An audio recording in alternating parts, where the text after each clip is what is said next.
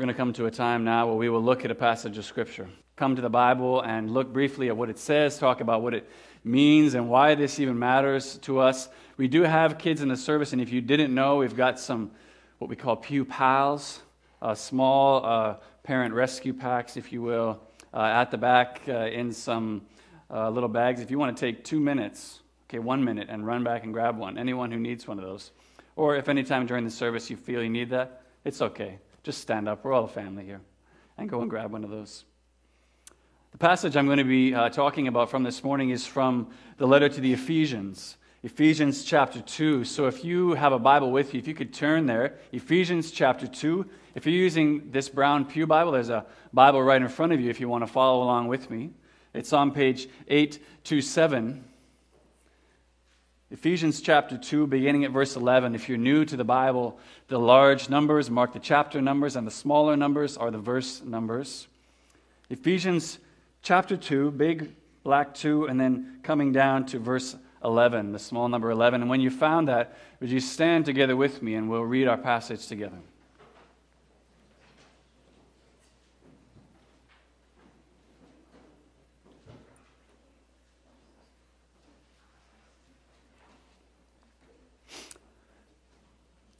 Ephesians chapter two, beginning at verse eleven. Therefore remember, says Paul, that formerly you who are Gentiles by birth, called the uncircumcised by those who call themselves the circumcision, that done in the body by the hands of men, remember that at that time you were separate from Christ, excluded from citizenship in Israel and foreigners to the covenants and the promise, without hope and without God in the world. But now in Christ Jesus, you who were once far away have been brought near through the blood of Christ. Verse fourteen, for he himself, that is Jesus, is our peace, who has made the two one and has destroyed the barrier, the dividing wall of hostility, by abolishing in his flesh the law with its commandments and regulations. His purpose was to create in himself one new man out of the two, thus making peace, and in his body to reconcile both of them to God through the cross, by which he put to death their hostility. He came and preached peace to you who were far away and peace to those who were near, for through him we both have access to the Father by one Spirit. This is God's word. You may be seated. We pray for us once again and ask God to bless as we come to his word now. Heavenly Father, as we come now to your word, the Bible, we believe that though these are ancient words, these are words written centuries ago, that because your Spirit was the one who inspired them to be written, they are words that speak still today. This is not just some ancient document that we like to look back on and, and wonder about. It speaks to us even now. You say in your word that when you send out your word, you send it out with a purpose, and that it always accomplishes that purpose. Father, I pray that you would accomplish that purpose in each one of us this morning as we read it, as we talk about it. And as I always ask now, eternal God, would you move and govern my tongue to speak your truth? Amen. Well, listen, if you are over five years of age in here, and I think that's most of us, and you grew up in North America, I don't know if that's all of us, there is a high likelihood that you have seen or at least watched YouTube clips of the classic Charlie Brown Christmas. Who has seen this? Put up your hand if you've seen Charlie Brown Christmas, heard of it. Okay, that's, that's a lot of us. One of the classic scenes from that cartoon is the scene when Charlie Brown is having his, basically his emotional Christmas meltdown, when he doesn't understand, well, what, what is the meaning of Christmas? What's it all about?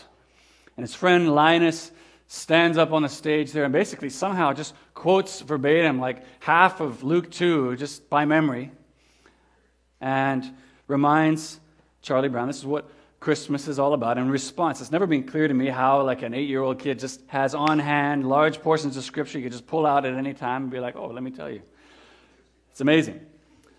But either way, as Linus is reminding Charlie Brown, hey, this is what Christmas is all about, Charlie Brown. That last part of the Luke two that he quotes is the angelic message to the shepherds, where this whole host of angels is singing, "Glory to God in the highest, peace on earth, goodwill toward men." And it's that last little part there I want us to just to talk about for a few minutes this morning. This whole idea that Jesus' birth would bring about peace on earth. We've been going through a, a series as a church called Isaiah's Jesus, and looking each Sunday at a description that Isaiah gives of Jesus coming seven hundred years before it happened in Isaiah chapter nine, verse six. And in that passage, Isaiah says this about Jesus coming, "For to us a child is born, a son is given, and the government will be on his shoulders.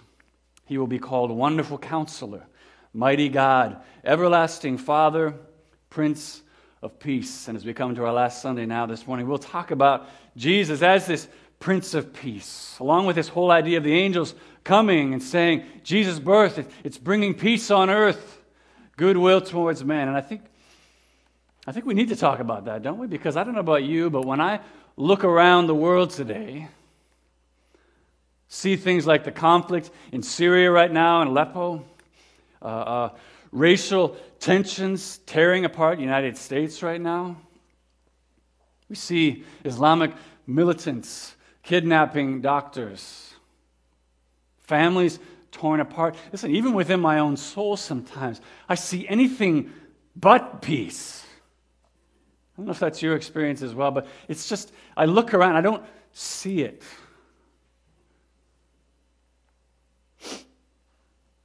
So it makes me, and maybe like you, it makes me want to just gather up Isaiah and Luke and a bunch of the angels, just sit them down on a couch and just say, okay, peace on earth.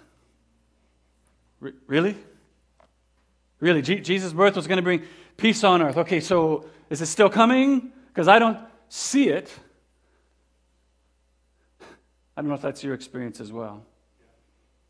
Another man who felt exactly like that was a man named Henry Wadsworth Longfellow, a famous poet. Henry had seen a lot of conflict and death in his life. He, he grew up during the Civil War in the United States, and he'd seen a lot of death as well. His wife had died, as well as his infant child, leaving him a widowed father of six children. And when his oldest son enlisted in the army to fight under Abraham Lincoln, and then was wounded so much so that he was nearly paralyzed, it was It was almost more than his father's heart could bear, just to have all these things going on. And then now this, his oldest son, almost killed and nearly paralyzed. And one Christmas morning, eighteen sixty-three, Henry was sitting there waiting for his son's recovery as he'd come out of surgery, and he heard the church bells ringing. And in response to these bells ringing out hope, peace on earth, and in the midst of everything he was seeing, he wrote a poem which has now become the words to a famous carol called I Heard the Bells on Christmas Day. Listen to what he wrote in this poem.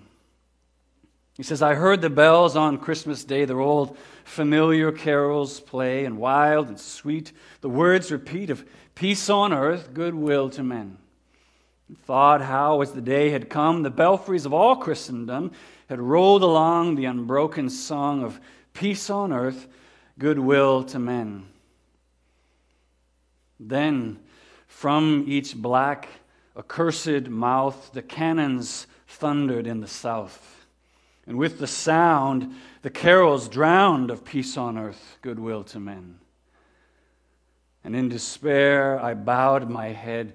There is no peace on earth, I said. For hate is strong and mocks the song of peace on earth, goodwill to men." Okay, so Henry saw it pretty clearly. We see it all pretty clearly. What warrant is there to say that Jesus' coming, his birth, is going to bring peace on earth? How is he in any way this Prince of Peace?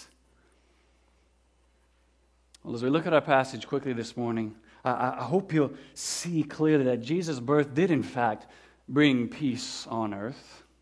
Problem is, I think we've just simply used too narrow a definition when we talk about peace on earth that Jesus brings, and that's why we don't see it right away.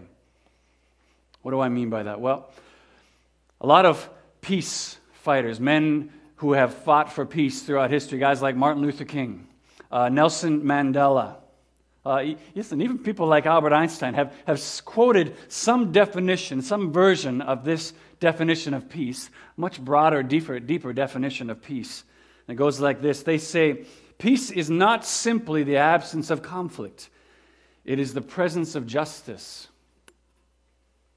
Peace is not simply the absence of conflict. It is the presence of justice. Okay, so you see that. We need to see clearly. They're not saying that peace isn't the absence of conflict. They're simply saying, they're wanting us to consider that true peace is more than that. True peace is, is deeper than that alone. And if you need to, a picture to understand this clearly in your mind, any of you who ever have ever traveled anywhere with a brother or sister in a car know clearly that when you are frustrated, maybe you hit your brother, and then he hits you back like ten times as hard, and then your parents turn around and see you fighting, and they're like, hey, knock it off, quit fighting. Now, just because you've stopped fighting, you've stopped hitting each other, peace has not been achieved, right? Because justice has not been met. He hit you way harder than you hit him. That's not right. So, just because the conflict has ended, peace has, has not been achieved, because even though you're not hitting your brother anymore, you're thinking the whole time about how you're going to get back at him later. So you can, you know, balance out the universe of fairness.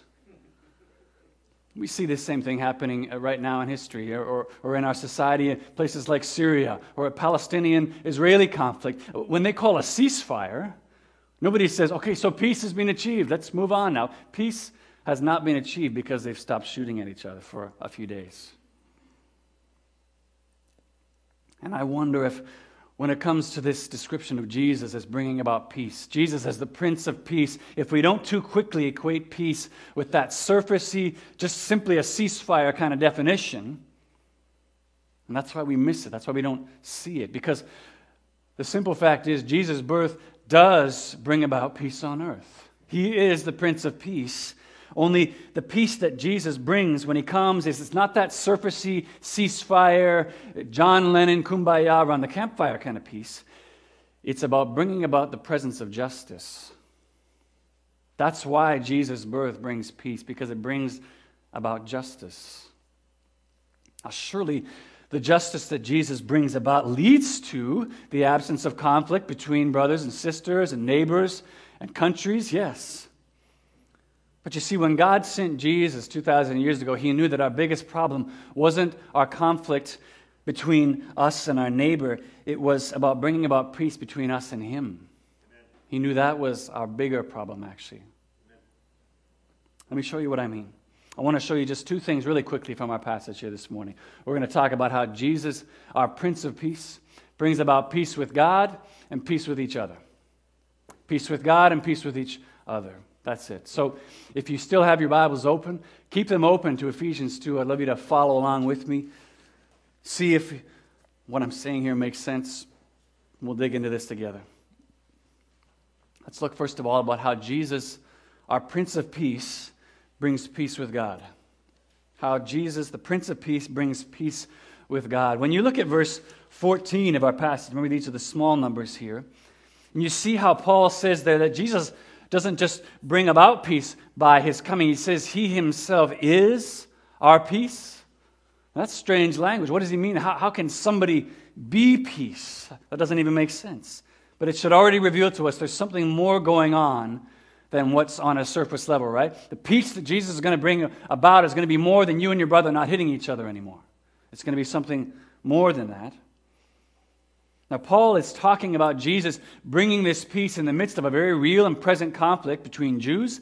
These were God's chosen family members through the man Abraham, and the Gentiles, basically all non-Jewish peoples, often referred to as the nations. We're going to talk about how Jesus brings about peace between those two groups as well. But for the moment, we're going to look about how Jesus brings about peace between us and God. Look at verse sixteen here.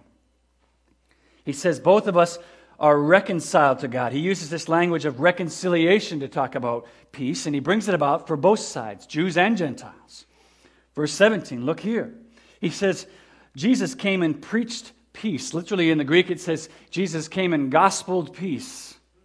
to those who were far away, those are the Gentile nations, as well as to those who were near, that's the Jews. The point is, Jesus came to bring about peace with God, to reconcile relationship between all people of the earth and God. That's the reason he came. Now, I've said this before, but it's worth repeating. The whole, just even talking about reconciliation at all presumes that there's a pre-existing relationship that was broken and now needs to be reconciled. You don't reconcile a relationship with somebody you've never met before. There's a pre-existing relationship that's broken, and now it needs to be reconciled. And what I'm saying is that the pre-existent relationship that we used to have with God that was broken, was broken all the way back in the Garden of Eden when Adam and Eve sinned and brought sin into the world. And from that time, our relationship with God was broken, so that now our the whole way we relate to God, our whole relationship toward Him is one of hostility and conflict, where we have rejected His rightful rule over us as the Lord of the universe, and we put ourselves there in that place of rulership. And because God is a just judge, He can't simply overlook that treason or, or any sin for that matter. In order for Him to be just, He needs to deal justly with that, as well as to truly bring about peace.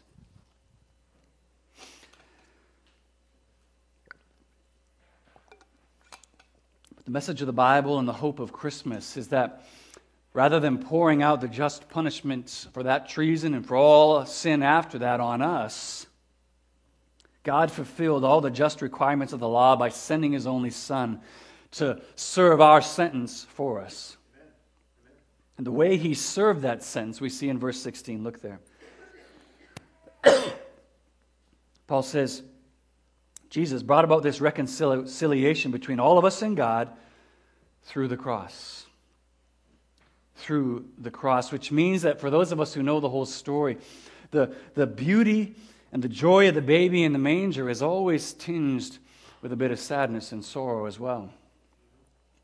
As author Brandon Webb says, the important issue of Christmas is not primarily so much that Jesus came, but why He came. There was no salvation from His birth, no salvation from the sinless way He lived. There was a price to be paid for our sins, and only Jesus could pay it. Paul tells us elsewhere in his letter to the Colossians, for God was pleased to have all of His fullness dwell in Him, that is Jesus, and through Him to reconcile all things. There's that reconciliation language. Reconcile all things to Himself, whether things on earth or things in heaven. Listen, by making peace through His blood shed on the cross. Or as Isaiah himself says so powerfully, Isaiah fifty-three, but He was pierced for our transgressions. He was crushed for our iniquities. The punishment that brought us peace was upon Him. So this, this first and foremost anyway, is the peace, the peace on earth that Jesus came to bring. That's why Paul can say in verse fourteen that He Himself is our peace, because Jesus didn't come to teach us about peace or, or to show us the way to peace. He is our peace. He is the one whose death on the cross satisfies God's just wrath against us, bringing about peace, bringing about the presence of justice between us and God, between God and man. That is the peace on earth that Jesus brings. Remember, we said that Jesus doesn't only come to bring about peace between us and God, He also brings about peace between each other. So let's look now quickly. The Prince of Peace brings about peace with each other. Peace with each other. Now, as I said, Paul is saying all this stuff about how Jesus came to bring peace between us and God in the context of this very real and present divisions and conflict between Jews and Gentiles. One of the primary things that divided them, Paul says right here, is the Jewish law. The commandments that God had set up and that they observed in obedience to Him, that was one of the things that divided them. So back in Genesis, when God created a people for Himself from Abraham, He said, okay, one of the ways that you're going to mark out my people, the people who are part of my family, is by the mark of circumcision. Kids, later on today, you can ask your parents about what circumcision is. You're welcome. Merry Christmas. This, this would show This mark of circumcision would show that they were God's people. These were the ones who were going to inherit all the promises that God made to Abraham of making him into this great nation, giving them a land to dwell in, blessing him in all these ways. So in verse eleven, look here with me. Paul is talking about these divisions between the Gentiles, the uncircumcised, and the Jews, the circumcision. When we see that, when we understand more about what he's talking about there, we can see why in verse twelve he talks about these great divisions between these two people groups. In fact, if you look at verse fourteen now, he talks about this barrier, this, this dividing wall of hostility that existed between Jews and Gentiles. And, you know, many commentators say that this, this wall was not just simply a, a, a metaphorical wall, a societal boundary. This was actually a literal stone wall that was built around the temple in Jerusalem, where the Jews worshiped. There was a stone wall outside of which was called the court of the Gentiles. And then everyone who came inside, this was the court of Israel. You had the court of the women, the court of uh, the men, and then the court of the priests. And actually, they've discovered plaques now from this wall written in, in Greek and Latin, which basically say on this wall, this dividing wall, if you're not a Jew and you go past this wall, you're taking your life into your own hands. Blood is on your own head. That's basically what the signs say. But what Paul says here now is that in coming and dying on the cross, Jesus has also abolished that wall. He's gotten rid of that one too. There was a wall between us and God. He abolished it, and he's also abolished this, this conditions of the law that used to separate these two groups. And he can do that. He can abolish these laws that keep us separate because, as he says himself in Matthew five seventeen, I have not come to abolish the law, but to fulfill it. I've come to fill it up so that now it's complete. There doesn't have to be any division anymore between these two. Uh, Hebrews says these divisions are now obsolete. They don't, they don't count anymore because Jesus has done away with them. So we see that in his coming, Jesus brings about peace between these two groups of people who otherwise could never have, have been together, have never come together. And he does that by reconciling them both to God. And then look at verse fifteen. This is, I don't even fully understand this myself. By making a whole new person out of the two in himself. He takes these two opposing groups and through him makes a whole new humanity, basically, out of those two opposing sides. That's why Paul can say, just, just the page back in Galatians six, neither circumcision nor uncir- uncircumcision means anything. What counts is a new creation. That's why Paul could say in Second Corinthians five seventeen, if anyone is in Christ, he's a new creation. The old has gone. Behold, the new has come. He's created a whole new thing now that's done away with those two divisions. But now the problem is that one of the whole reasons there'd been all this conflict and hostility between Jews and Gentiles at all was that ultimately because God's people had forgotten his words to Abraham all those years ago when he had first formed them into a people. God said, Abraham, through you, I will bless all nations of the world. All nations, not just my own people. I will bless all nations. Later on, Isaiah says himself of Jesus that he will come to be a light to my people Israel as well as to the Gentiles. He's coming for both. And remember when Simeon holds the baby Jesus in the temple when he's brought to be dedicated, he says to him, he is this light to the Gentiles as well as to my people Israel. That's why he came. He came for both sides. But as theologian John Stott puts it so perfectly, listen, he said, the tragedy was that Israel had forgotten her vocation, twisted her privilege into favoritism, and ended by heartily despising, even detesting the heathen as dogs, the very people they were supposed to be a light to. And I don't know where all of you are coming from this morning, but I wonder if some of this isn't your exact experience of church people as well. Distant, entitled, hostile, walled off, want to keep you at a at a distance. Maybe, like some people, you'd say, yeah, you know what? Yeah, there is, there's not a whole lot of peace at all in this world, and one of the reasons for that is religion. If we could just get rid of religion, and we'd have a lot less wars, we'd have a lot less conflict. And yet what we're seeing very clearly in this passage this morning is that for the people of Israel then, as well as for the church today, the problem is not actually religious faith in God. It's in the forgetting of, or really the disobedience to, the vocation given to us by God. He's given us a vocation to be a light to all peoples.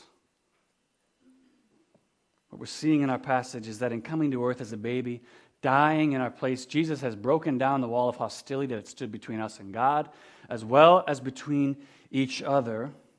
Those protective walls, those divisive walls that, that we put up that would say, enter past this and you lose your life. Jesus says in his coming, no, no, no. Actually, I lost my life for you so that now you could enter into my presence freely as well as into fellowship with one another, fellowship with your neighbor. That's why in verse eighteen, look here now, Paul can say we all have access now. All peoples have access now to the Father by one Spirit. That access point is Jesus, the one who's brought about justice, who's brought about peace. I mean, isn't that what we sing about in that classic carol, O Holy Night? Surely he taught us to love one another.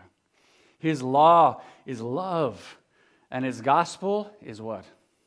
It's peace. Chains shall he break, for the slave is our brother, and in his name all oppression shall cease. And I've said it in here many times, but it's worth saying again. If you know Jesus as your Prince of Peace this morning, we must always remember that God has not saved us to be the bouncers outside of his kingdom, but to be greeters. Greeters standing, welcoming all those who are still far off that he's calling to himself, calling them to receive the very same undeserved grace that we've received ourselves. We must not forget our vocation as his people. As you think about your own life this morning, we all come from different places and walks of life. Maybe for some of you in here, just like the poet uh, Longfellow that we talked about at the beginning, you're living under circumstances right now that make you long for peace. That seems impossible. Seems like it could never come about.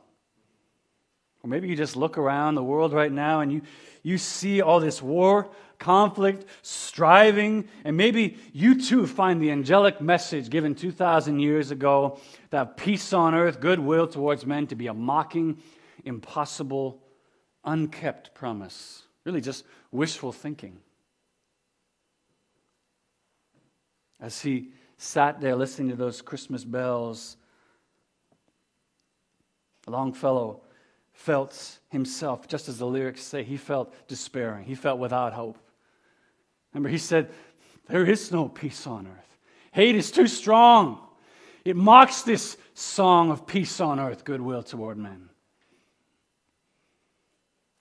But then as he continued to listen,